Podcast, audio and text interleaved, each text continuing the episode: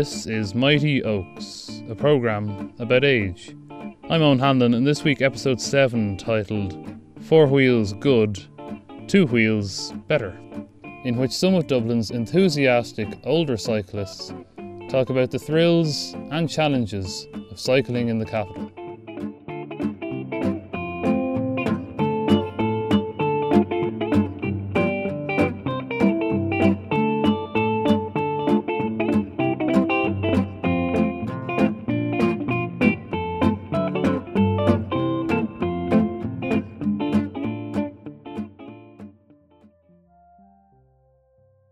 The hook that cycling has is the feel good factor. My name is John Piggott, and I'm the owner of the bike rack in Johnstown Road in Cabinteely. An awful lot of people are out there riding their bike not to keep body, uh, the body beautiful, but to keep their head together. There is no better tool for keeping your head together than riding your bicycle. I'm uh, Geraldine Griffin. So I took up cycling when I was 47. Um, wouldn't have been into sport at all before that. It takes your mind off any stress or any problems or anything that's worrying you. I think it's, it's great, really, mentally. Um, I know recently we, they had stress control uh, meetings here in Malahide and they've all been told to go out and exercise. So exercise is very good for you. It's rhythmical exercise and you've time to observe. You're up at a reasonable height. Your eye level is, in my case, about 1.6 meters above the road surface. You can see over walls, you can see over hedges. You can hear because you don't have, um, you're not inside a metal box. You can hear birds singing. Dr. Mike McKillen, um, I'm the present chairman of Cyclist.ie, which is the network body for all the cycling campaigns on this island. It's an all island body. And it's just that ability to observe your city, your urban area, and that just brings a sense of well being. For instance, on the way in in the morning, I can stop at Ballsbridge at the bridge and look down in the Dodder and see the heron perched there about to begin his fishing for the day. Can't see that in a car. Professor Richard Mulcahy, who's a cardiologist, I think Richard Mulcahy must be in his 90s now, and he's still cycling around the place and still giving advice as well on cycling and staying fit and healthy. If you go out for a walk, you'll feel better when you get in. The same can be said about cycling. No matter what it's like and all the rest, by the time you get home, you feel better.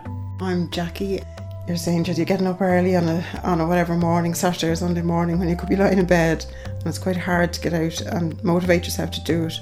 And for the first half hour, you could be climbing one hell of a hill, and you're saying, "What the hell am I doing out here in this cold weather, climbing up a hill and in pain?"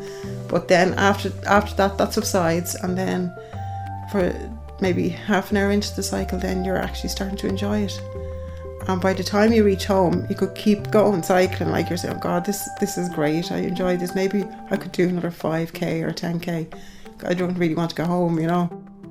When I'm training I kind of have a rule. You often go home you don't feel like going out training. But I always make the deal with myself. I'll go out for 20 minutes. And if I don't feel good after 20 minutes I'll just come home.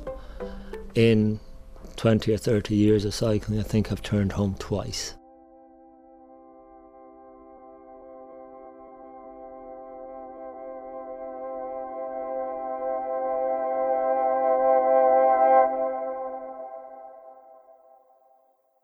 Dublin is an, an, extraordinarily suitable city for cycling because it's flat. I'm living here in, um, in the Ardrey area here, and the only hill, as far as I know, in Dublin is uh, the Deer Park just beside us. Even I, at my age, I'm being in the 90s, I can still cycle my bike up that hill. It's no trouble. Dublin is a particularly safe city for cycling and walking. They're actually the accidents, the road traffic collision statistics for cyclists and pedestrians in this city are really um, exemplary. I commute as much as I can, as often as I can. Name is Sean McDonnell. Uh, I live in Clontarf, work in Rathmines. Uh, it's cheaper, quicker, more efficient. So I get up in the morning, get on the bike, and I stop in town for a cup of coffee. I don't have problems worrying about car parking or anything like that.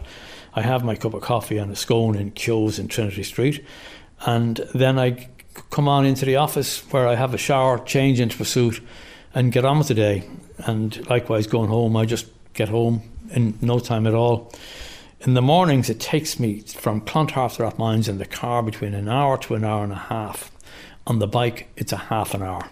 Sometimes I use the car parks either in Drury Street or in, in Dawson Street, uh, where they have facility for parking bikes, which is very convenient in around the centre of town. It's more secure than leaving it on the street, all right, but um, and, and they're central enough, and you can get around anywhere from there. But unfortunately, there's none that I'm aware of on the north side of the city. Uh, other than there's one down in Smithfield, I believe, and I haven't I haven't been in it. If you're going to have a car park, there should uh, every car park now, uh, and those coming on stream, if any, should uh, have a facility for parking bikes as well, and encourage people to cycle. It'll make the city more efficient because they're talking about restricting traffic again in the centre of town, uh, as in O'Connell Bridge, and like a walking area or minimal minimal traffic. Um, it's for pedestrians and cyclists, and I think you know if you're going to do that, then provide us facilities where you can lock your bike away safely. I think the infrastructure is it, it really needs like I mean if you go to Amsterdam or if you go to Germany, so many people out cycling. It's a way of life, and you know the the roads are so much better. You know, so yeah, I think really an awful lot could be done to help the poor cyclist. There is a cycle path from Clontarf, which I now believe they're going to introduce a speed limit on. Um, and then you're out on, you go to the park or else around the park. And there is a cycle path, but if you go around the park, you're competing with, with pedestrians. Then you got to get out into traffic. There's a site, there's no cycle lane from there on, except again up on the footpath uh, at at, um, at North Strand Bridge, which is dangerous enough and I find it just so much easier to stick stick with the road rather than the cycle path. Uh, and then you meet another cycle path as you go through the five lamps. Uh, and, and, that's fine, except buses are pulling in in front of you and cars are trying to get into the petrol station there. But other than that, it's after that there really isn't anything worth talking about as in as in facilities for cyclists. You just cycle with the traffic and you just keep your ears open and listen and you know hope everything works out.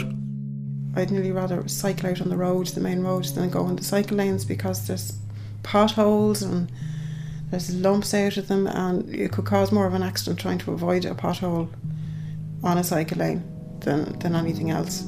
So now I think an awful lot more could be done, especially when they introduced the bike to work scheme.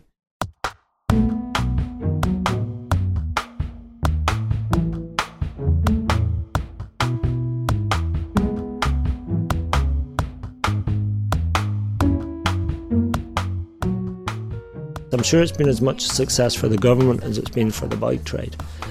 Because if what they want is a healthier population and cars off the road and um, just well-being for the for the population, then they're doing the, the cycle to work stream is doing its job very well, and it's really it's kind of self-financing because it's not that they lose everything on the deal. They'll get the VAT on the sales of the bike, but they're saving the health service. You know, down the road is going to be they're going to be paid back handsomely for it. You know, there's so many people out there cycling now. You just meet a huge number of cyclists everywhere you go, especially in the Dublin Wicklow Mountains. There's no shortage of them.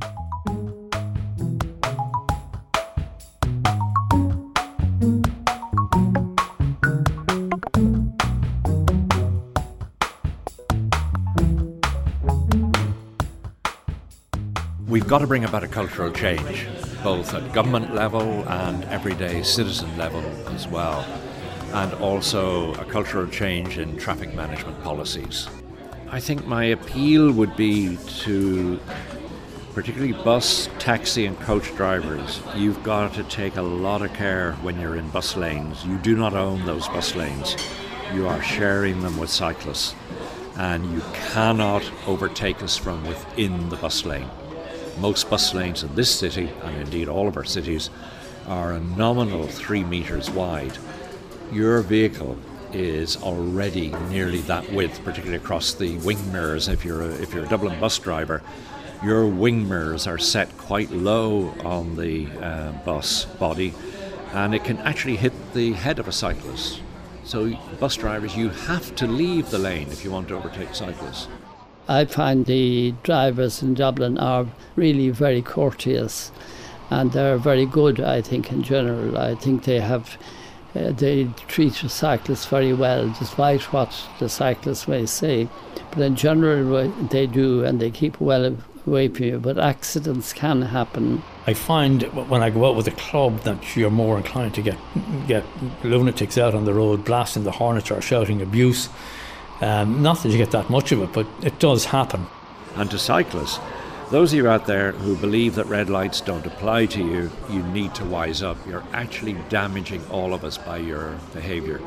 Um, you are dry in, in riding a bike, you're driving a vehicle in Irish and international law, and you need to stop at red lights and to stop at stop signs as well and stop lines. We've made such huge strides in, uh, transport and such hu- huge strides in the behaviour of motorists in this city that we can do the same for cyclists. People are careless, as in cyclists are careless, pedestrians are careless, motorists, everybody. And everybody forgets that everybody else is careless. So you've just got to be extra, cautious. But generally, people are fine. You never have any grief at all from anybody in town. As you're interviewing me, I'm looking out behind you there on Pearse Street, and I believe that more than a handful of drivers are actually exceeding the speed limit on Pearse Street. And Pearse Street is a multi lane, one way street, and it's the, the predominance of these cycling hostile and pedestrian hostile streets in our city that have actually ruined the experience of, of what a city is actually for. Cities are for people, and it's people in a city to do their business, to be able to talk on a street without the noise of a bus, you know, drowning the conversation. And we've got to reclaim our cities for what they originally were. They're not traffic highways, that's for sure. And that's the cultural change that we have to accept. But let me make it clear I'm a driver. I'm multimodal. I have a license and do drive a car. I drive a motorbike, a big trail bike, a 750cc trail bike. So I and, and I'm, I'm also and predominantly a cyclist around the city. So I know what it's like to be a driver, to be a cyclist, and to be a motorcyclist. And I'm a petrol head. I actually don't. I drive a high performance car, so I have no difficulty changing the culture when I when I wear those three hats.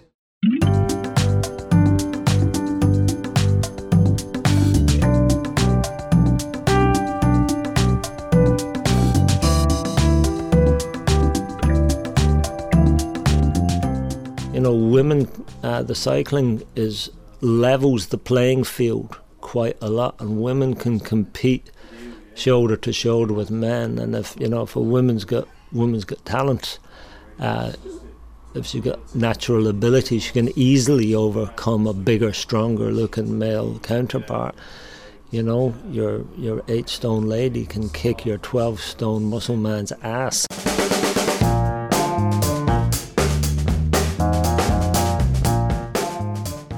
I joined Swords Cycling Club and I was the first lady member there. They didn't have any women until I joined. And uh, I also was the first lady to win the, the League Cup for women. At the time, I mean, I'm 71 now, so I was 47 at the time, or 48 when I joined. For the first year when I joined, I would have gone on several tours, and we used to cycle from Swords to, to Drogheda, and it was all with men. It was uh, totally men. And I remember on one occasion it was Mother's Day going to Drogheda, and unfortunately, I had a bit of a fall at Blake's Cross. And I was the only woman in the group. There were 20 men. But after that, then women joined. There were other men cycling, and then when they saw me, I think out, their wives joined. So then Swords changed completely. Well, you see, when I first cycled, it was just um, a means to an end to get from A to B because where I worked, there was no direct bus. So best thing was get the bike, and um, then when the children came along, well, the bike more or less went into the shed, came out a few times. But then, yeah, I'd say three years ago, my friend and myself decided we were going to cycle around the back roads of Wexford and we went out, I suppose, out of boredom. we were on just to keep fit as well. Any tour or anything I have done in recent years, there's a huge amount of women. A few, it has totally, totally changed. But like that, a lot of the women, um, you know, they're fairly young. There, there aren't that many older women. Um, not that I know of anyway, but uh, but there's a huge change. There's a lot of women now cycling. It's it's got very very popular.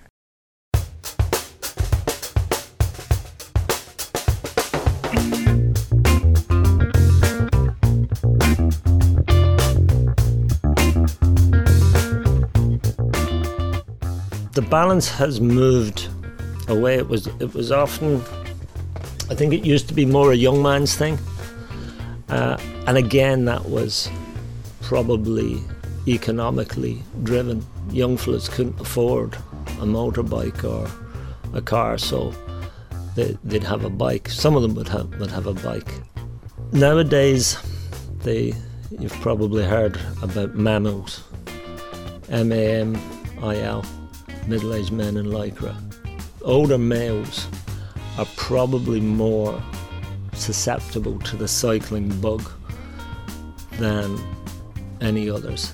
Because it's a low tense it's, it's a low intensity activity so it's a low intensity sport uh, there's no impact like road running. You're not you know thumping along the concrete all the time. But they say it ta- if it takes you one horsepower to to walk for an hour it only takes you half a horsepower or less to cycle for an hour and how that translates into a form of exercise is a guy who thinks he's re- pretty unfit. Uh, if he gets out and cycles and he's and he gets through the pain barrier of warming up, which takes 20 minutes to half an hour, and here's something all of a sudden goes out, he does an hour or two on the bike, and he comes home feeling absolutely great, and he thinks, oh yeah, I'll have some of this. So middle aged men in Lycra, that's probably the predominant, if there's a predominant uh, profile, that's probably him. Well, this is Paddy Griffin here, and I've been cycling since I'm now 71. I have to think back in the years, but it's 71 last March, and I have been cycling since I was in my mid 40s actually. Last year we were both uh, 70 we never dreaded 70. Never dreaded, you know, what we talk about, what are we going to achieve for our 70th year? And I suppose that was the influencing factor why uh, we decided again, or Geraldine decided that she would cycle from Mizen Head to Malin Head. I had done the Mizen to Malin twice before. We had done it in 2008 and 2009. And last year I decided I'd like to do it for the 70th birthday and it's uh, 420 miles, and we completed it in four days. I thought it would be a great achievement. Uh, there are women cycling, but there aren't that many women of 70 that, that I know of anyway. I do know somebody else that's about two years younger, but apart from that, there aren't that many older women cycling, and uh, I thought it would be a nice achievement at at 70 to, to do that. As well as that, we were raising money for charity, so that was another reason. Because the last time we raised 42, over 42,000 euro for charity. I actually found it grand because um, um, when you're with Paddy Griffin, he, you'll have to do your training. So I had to do, when I was doing it before, he said, you I said would I be able to do it? And he said you will but you'll have to do at least 2000 miles training. So last year um, I wasn't able to get all that training in but I think I did about one and a half thousand or so miles beforehand. So with the training because we went out every weekend we also went out during the week and you start doing 50 60 and then you're up to 80 and then before you we did this cycle we did a couple of hundred so by then I was the legs were well able, so I was well ready for it. So I actually was trained well and I was perfect. To arrive in Malin Head, most people were emotional, believe it or not. And one girl I remember that was in the group, another lady much younger, but she cried profusely. Having achieved that. We tend to always do something special for our Bertha, and there is uh, a lot of people say, "Oh my God, I dread being 40, I dread being 50, I dread being 60."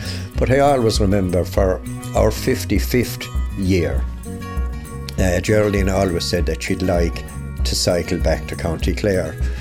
Now we're from West Clare. I'm from Milltown Malbay originally. Geraldine is from Kilrush.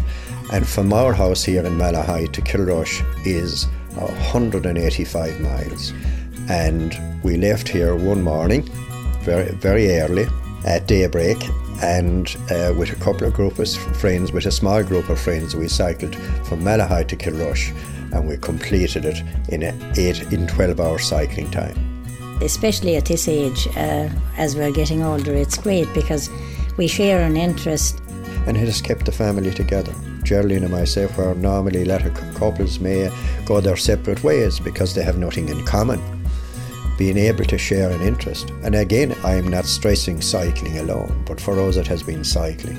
And it has been so rewarding. We're great buddies. We love getting the bikes out and going off, dressing off together. There are guys of 70 plus who are racing. I race with the vets at the weekend. Uh, and there are guys of 70 plus out there who would kick your ass. Cycling more than almost any other sport allows a man to really perform, you know, well into old age, which is again another reason perhaps for the profile because it's hugely it's got that's got to affect your self-esteem you know, if you are if you can go out and ride shoulder to shoulder with guys half your age, and if those guys are not, you know, fit or up to, then you can kick their ass. A man of 70 kicking a 35 year old's ass is going to make our 70 year old feel pretty good. My name is Kevin Sims. I'm the oldest cyclist in Ireland. Well, the oldest racer. I'll be 82 now in February. I went to the World Championships last year, the Master Championships rodeo over 80 race. And I won three trophies. No, two. And I went this year. I won three. um, but the, the standard is very high over there. I say a lot of them are ex-professionals, you know. But uh, I, finished, I didn't win, I didn't win any races, but I raced, I, I rode three races, but I finished well up, you know. To start the race, after a, a mile you're climbing, you're on a climb, you know, it was very tough in Austria. First time I saw the Alps, I couldn't believe it was so beautiful.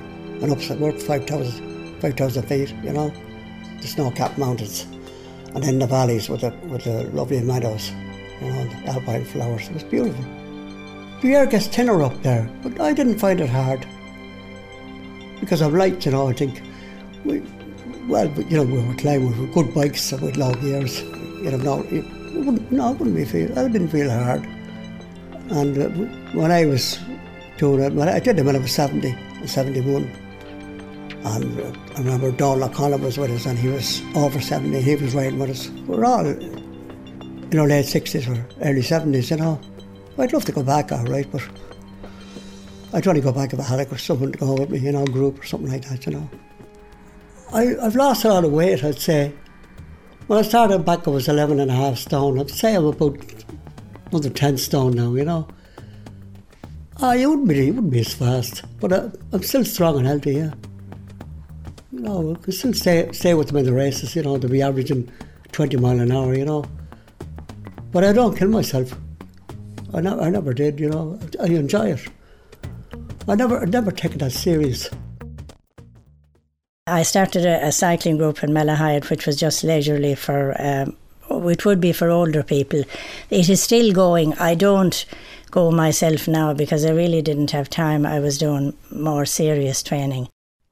I just felt uh, not just felt down really going through the, the menopause and uh, when I took up the cycling and the exercise I found it great. The day I went out my mind was totally occupied with cycling and what I was doing and say watching the wheel in front but then maybe the next day I didn't feel too good. But it definitely was a lifesaver for me, and uh, I felt at the time that there were definitely, there must be other women that felt low as well going through the menopause. So I decided to start a cycling group here in Malahide. And just again, it's good for women as they're getting older, their families are raised, and uh, they have time, extra time on their hands.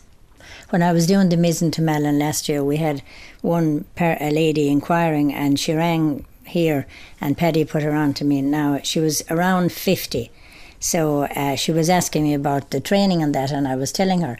And then she, she, t- when she heard my age, that I was seventy, she felt that really there'd be no problem. But unfortunately, on the first day, within a couple of miles of the start, she just abandoned. So it just proves age means nothing. There you go.